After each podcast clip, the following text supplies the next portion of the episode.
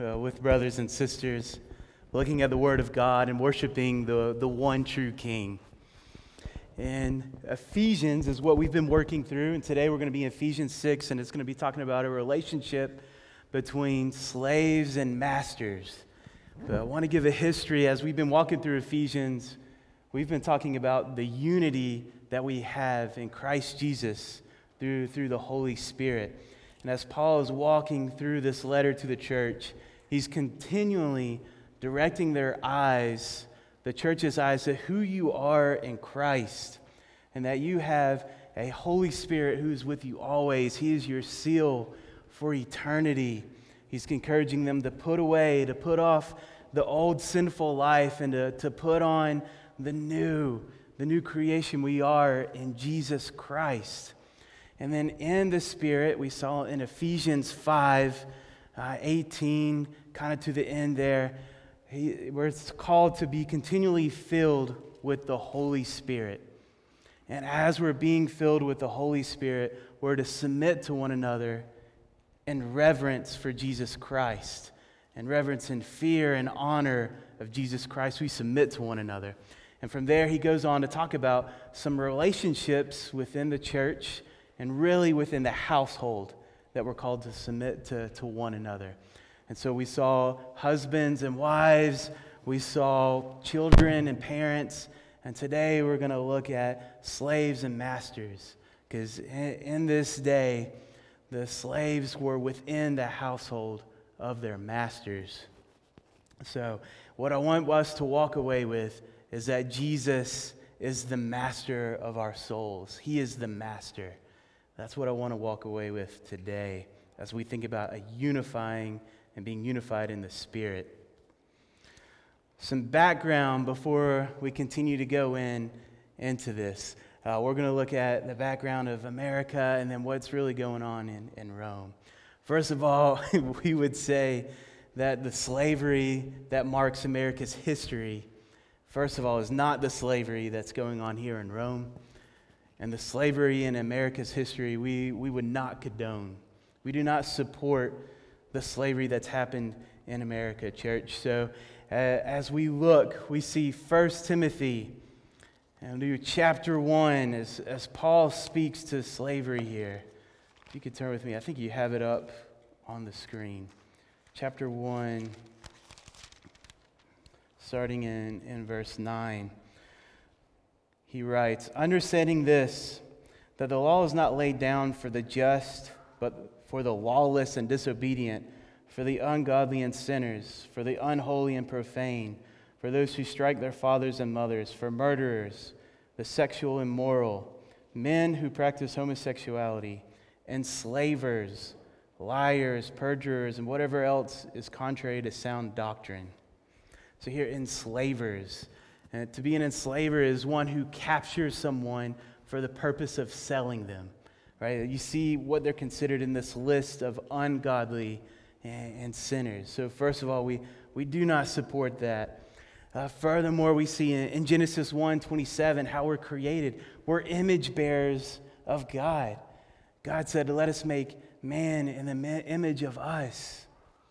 Right? So, as, as we think of all humanity, we're all made and we were created in the image of God. And we see that no one's above uh, someone else as far as they're standing before God. We see in Romans 3:23 for all have sinned and fallen short of the glory of God. This is the equally playing field. It doesn't matter who you are, your, your race, where you were born, your, your education, your financial wealth, your social status. It doesn't matter how good, how many good works you do. It doesn't matter. You still fall short of the glory of God. But the joy we see is in John 3:16. He says, For God so loved the world that he gave his only Son, that whoever should believe in him shall not perish but have everlasting life. This is for all peoples. Whoever believes in Jesus Christ shall not perish, but have everlasting life. And this is, this is the joy of the gospel of, of Jesus Christ This is the unifying factor. Jesus died for all. Who we are is no longer determined by the, the earthly measures we see here in this life, but it's determined by the blood of Christ. That's what our identity is determined by. Who we are in Jesus Christ. And we don't come to Jesus by our own accord, but Jesus comes to us and pulls us up. And He's the one that gives us the righteousness of God. It's not by our own means. That's why we praise Jesus every Sunday and every day of our lives. Furthermore, thinking of, of this slavery, we see Paul talking to Philemon and Philemon 1 in verses 15 through 16. So here we see Philemon has, he's a slave, or uh, Onesimus, Onesimus is a slave. He's run away. And now Paul is sending him back to his master. And as he's coming back, Paul says, receive, receive him, not just as a slave, but more than a slave or above a slave. He is your brother in Jesus Christ. Man, we are brothers and sisters. And we can go on and look at Luke 10, verses 25 through 37. This is the story of the Good Samaritan, right? We have just heard the command. What are the greatest commands? It is to love your God with all your heart, soul, and strength. And then right after this is, is to love your neighbor as yourself. And you see the story a priest, someone is beaten and left for dead, and a priest walks by without helping. A Levite who serves the Lord walks by without helping, but a Samaritan, someone with mixed blood that's not highly revered in this society, comes and shows pity on this man. It provides housing and provides for all his needs. And he goes beyond that. He says, Whatever needs he has that I have not paid for thus far, I will come back and pay in the future. And that's what it means to, to love your neighbor.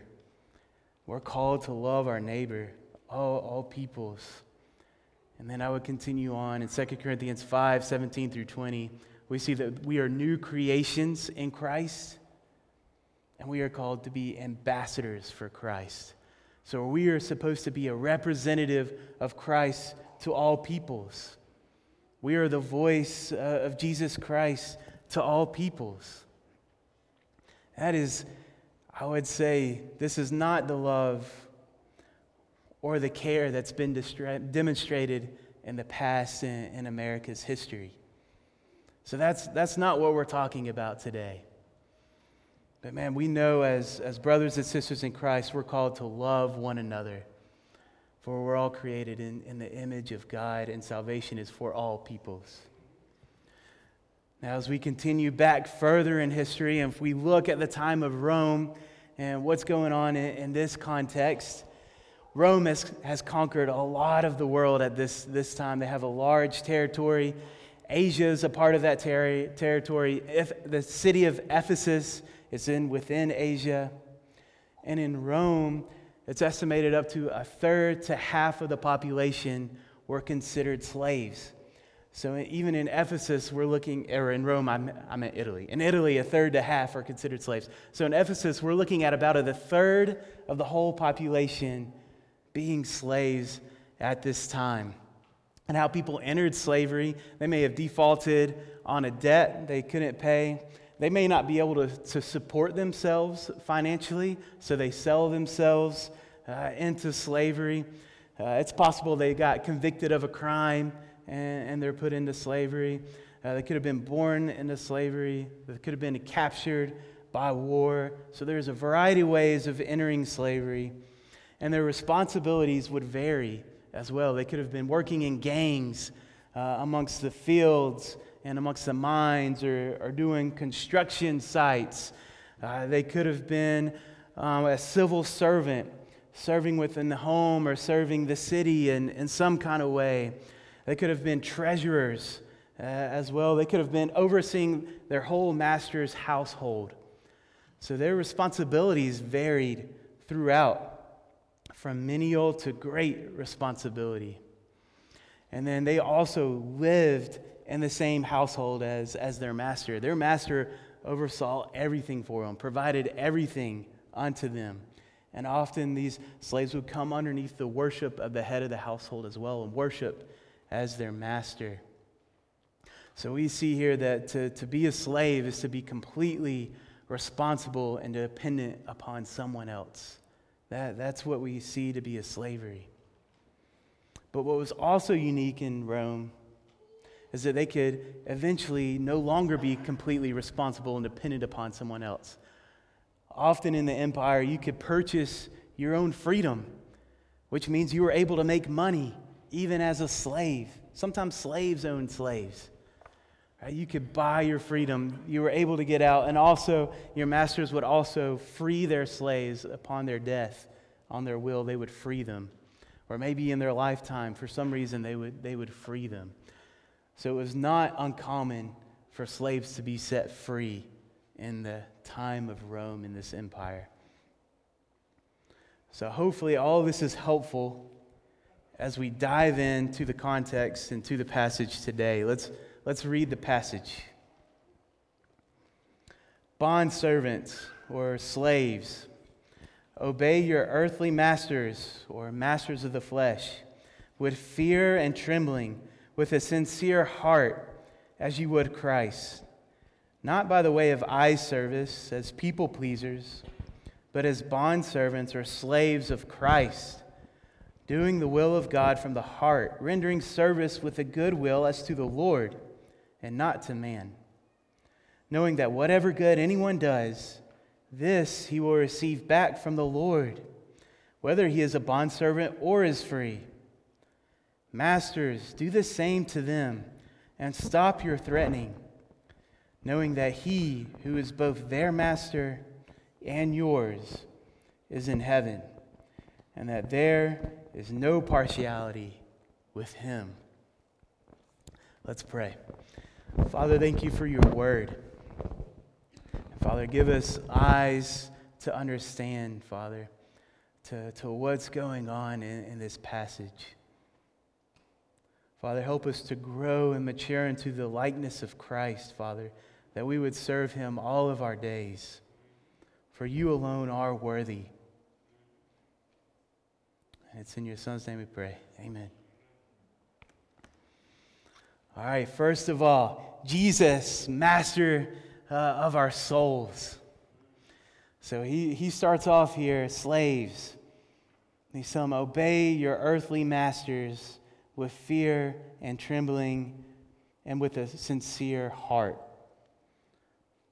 And then he goes on to say, As you would Christ.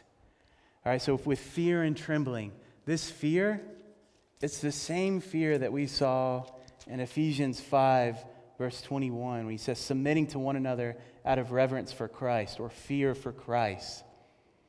This same fear of honor that we have for Christ, that we come before him, we recognize his authority over us. It's the same fear that slaves were called to fear their masters. And that's, that's hard for me when I think about that. I have no problem showing fear to a perfect and holy God who's over me, but to an imperfect master, one who is with sin, is not always looking out for, for my best interests or want what is holy and right. That's hard. But this is the call obey your earthly masters with fear and trembling. And he goes on to say, with a sincere heart. So, this word of sincere uh, it comes from a Latin word, which means sin, which is without, and ser, which means wax. Right? So, in, there would be days when they would make pottery, and you were going to go uh, buy a pot, and then the, sometimes it wouldn't be completely whole, and they would use some wax to, to fill in the holes.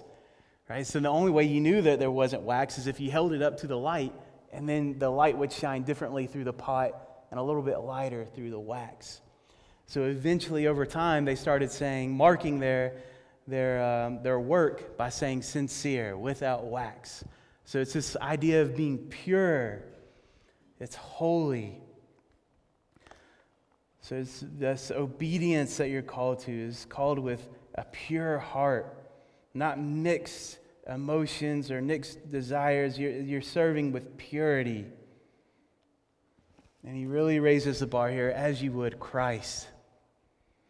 That's how we're called to serve, how the master, the slaves were called to serve their masters. They're serving as they would Christ with fear and trembling and with purity in their hearts. And then he goes on to say, not only by the way of eye service as people pleasers, but as slaves of Christ, doing the will of God from the heart. So again, the slaves were not there to obey, and they're not to just obey when it's convenient, right? When the master is looking at them, when it's easy to, to please their eye. This is, this is when we serve our master, is when he's watching me, because that's when I'll please him. That's when he knows I'm doing a good work. But Paul elevates it no, you, you serve as if you're serving unto God. And more than that, you're serving as if you're doing the will of God. You're serving to glorify God. That's, that's why the slaves were serving. So Paul is elevating their eyes, their gaze of just not serving and obeying for an earthly sense, for an earthly reward, for what's going on around them. But he's elevating their eyes of no, you serve as unto Christ, as to the Lord. And he said he calls them slaves of Christ. Do we not know that we are slaves of Christ? This is who we are. We were wretched, we were worthless, we were in a great debt. We defaulted, we sinned we disobeyed a perfect and holy God.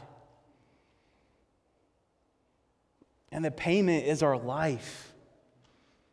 The consequences are the full wrath of God. It's death. But Jesus, in his great kindness, in his great love, leaves his throne in heaven takes on flesh, becomes a man, fully God, fully man, in humility. And he leads a life proclaiming who God is, living out, showing them this is how you live, and this is how you live to serve God, how to do the will of the Father. He makes known the Father. He lives a perfect life. He never sins, he never disobeys God. And then he dies on a cross. He bears the full wrath of God. Now, I, I, think of this on the cross. I read this this week. They had to create a new word because there was no word to explain and articulate the pain that someone felt when they were crucified on a cross. That word that they made is called excruciating. This concept that we have of excruciating pain comes from the cross. So not only is Jesus bearing this full pain on the cross, he's bearing the full wrath of God on top of that. And then he dies the death he doesn't deserve. But he is God because three days later he rose from the grave victorious. He defeats sin and then he's elevated back at the right hand of the Father on the throne forever and ever. Man, we have been bought, church, we have been bought by the blood of Christ. It is a great payment that Jesus made on our behalf. And we are not our own. We are Jesus Christ. We are slaves to Jesus Christ. And that's so much better than being a slave to sin and death and wrath of God, to be a slave to Satan. Let's, let's rejoice in that. And this is his motivation for the slaves, giving them an eternal perspective. Don't work anymore as, as unto just your master, but work as unto Christ because you are a slave to Christ. Therefore, work with a sincere heart, with trembling and fear, and doing the will of God. And then he continues, rendering your service with a good will as to the Lord and not to man. So, again, this idea of goodwill, this is with kindness, So you're laboring, you're providing your service with a kindness, and it's unto God, not to man. And what a what a good word for, for these slaves at the time. The hope is, is that one day that they could get their freedom, and likely they are going to get their freedom. But until that time, they're to labor well unto Christ and to submit to the authority that is over them at this time. And then he continues that Jesus is more than just the master of their souls, right? You see the earthly master and then the heavenly master, the master of your souls. Jesus is also the master of reward. In verse 8, knowing that whatever good anyone does, this he will receive back from the Lord, whether he is bondservant or is free. Man, this is great. God rewards. Jesus rewards. And we see any, whatever good anyone does. And Jesus sees all things, right? Like your earthly master, he would only see, he would only see occasionally, but Jesus would see always. So eh, whatever good is done, whether anyone sees or not, God sees. And he says, Jesus says, there will be a reward for those that have done good. And it doesn't matter your status, whether you're a slave or a freed man. It's for all people. And I also like to point out there's no timeline given here of when, when this reward comes. I know as, as we think in, in our day and context, you just order something and it'll show up at your door two days later. it's easy. I'm hungry. Let me go to a restaurant, five, ten minutes, I got a meal, right? I don't have to go go out in the garden, work and till and plant and wait for the crop to come, for the harvest. I don't have to, to go and find a cow and kill it and clean it and prepare it and cook it. Right? There's, there's a quickness that we have here. We like things to come fast. It's hard for us to wait. You want to know an answer to a question uh, that you have no idea, you just pull out your phone and look it up. Right? Like this but there's no timeline here of when the reward will come. And this reward, it might be an earthly reward. I think God does give us earthly rewards, and He blesses us and provides for us here on earth. But let's, let's not long for, and let's not just seek earthly rewards from our God. Let's not do good things so that we'll get just an earthly reward. Man, I, I want to elevate that. Let's, let's do good. No, there's going to be an eternal reward. There is an eternal reward that comes in the new heavens and new earth. That's, that's what I long for. That whatever reward is here, it might come and pass. But there are rewards that are eternal that come from Jesus. And I would argue, yeah. Let's, let's continue on. Jesus is, he goes on to say, he's not just a master of rewards, but he's also a, a master of justice. In verse 9, Masters, do the same to them and stop your threatening, knowing that he who is both their master and yours is in heaven, and that there is no partiality with him. So, Jesus, he's a master. He sees all things, and he shows no partiality. He is a just master. So, whatever is done, and as we look at our motivation for life, we know that there is a master in heaven that shows no partiality. So here the eye is turned away from the slaves and, and their relationship to the master. It's turned on their master and relationship to their slaves. It says, do the same to them. Right? This is that concept of, of how you would want to be treated. Do, do unto them, serving them and loving them as God has loved you.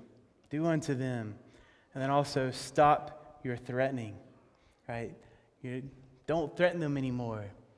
Their, their master is, there's a higher master than you, right? The motivation here isn't by your threatening. The motivation for anyone should be Jesus Christ and, and how we live our lives. So, as we, we look at this passage,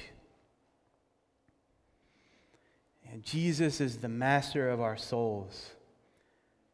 And this impacts how we live. The slave master relationship, it's an example of the gospel. It's an example of a gospel relationship. As we are slaves unto Christ, just as slaves unto masters. How, how slaves were to serve their earthly masters was a witness to how they were also serving their heavenly master, right?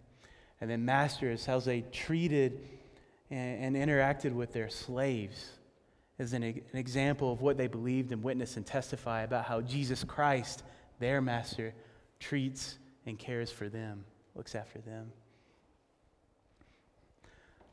So, all this to say, as we think of eternal, let's look with eternal lens and with a spiritual lens as we interact in, in lives. So, slaves to, to fear and tremble before their masters as Jesus, to serve and to work as unto Jesus, and masters to, to lead and to, to show their authority over their slaves as, as an example of Jesus unto them. Because we all know that, that Jesus changed everything. Of our standing before a holy God. All right, so today, we don't, we don't have slavery like this. This doesn't exist in our context. There's no, we're not living with someone who's master over me. I'm completely dependent and responsible to him. That doesn't, that doesn't happen as much in our context. But what's close probably close to this is, is our working environment and, and where we work. That's probably our closest analogy that, that we have here. And I think this is still profitable to us. So, as an employee, and you have chosen to be underneath the authority of your employer and your boss, and you're encouraged to, to serve this authority with fear and trembling as unto the Lord and you're not laboring to please your boss. You're not only laboring when your boss is looking at, at what you're doing or when someone's watching you or when you will receive praise. You're constantly laboring because you're working unto the glory of God. God has created us to work, and it is good, and we're working unto the glory of God. And same with masters. Maybe you're an employer or you're a boss you have those that are, that are serving underneath you. There shouldn't be a threatening or a, motivation of, of fear and consequences. And it shouldn't be treating them less than you as well, right? You should desire the best for your employees, for those that are underneath you. You, you want to see them grow and exceed and, and do well. And as they grow and exceed and do well, then you'll continue to grow and exceed and do well, and the company will continue to grow and, exceed and do well. Employers seek what's best for your employees. Love them as Christ has loved you and served you. So you serve your employees. And then also just thinking of us today, if you're working, maybe there's some habits that need to change in, in where you're working. Maybe you need to make some adjustments in your life so that you'll be glorifying to God. Right? This, this relation, if you, maybe for some of you that you, for whatever reason, you just cannot submit well to your authority or, or respect them or, or honor them, and well, you're not called to be living in that workplace necessarily. You have that freedom of where you can leave leave that authority. Now, that doesn't mean that you just need to go leave your job, but I just want to say there's a freedom there that we have that, that didn't exist in this time. But we are called, with that in mind, you're also called to serve and love. Right? You are a witness and a testimony of the gospel to your workplace. So, how are you living in the workplace? Is it to honor God, the one true King? Or is it in your own best interest and in your self interest? Right? That's what I want us to think through through this week. Let's let's close in prayer. Father, thank you for your word. Father, praise you that, that Jesus Christ has purchased us with his blood. That, that we are your sons and daughters, not by anything that we've done, but by the work and blood of Jesus Christ. And Father, I pray for any here that, that do not know you as a one true God, that do not know the goodness of a good master who loves and serves and sacrificed his life that we could be with him for eternity. Father, I pray that they would turn from their sins, that they would trust in you, the one true God. That they would submit to you as Lord and King of their lives. Father, we long to see that. We long to continue to rejoice as you save and redeem people, bringing them from death to life. So, Father, I pray that for anyone here today, Father, that you would save them. And Father, I pray, pray for us, Father, that we would be good witnesses and ambassadors for Jesus Christ. That as we go about our days and, and work and as we labor, Father, that we labor unto the glory and to the name of Jesus Christ and not unto ourselves or to others. Father, we labor for you, for you have saved us.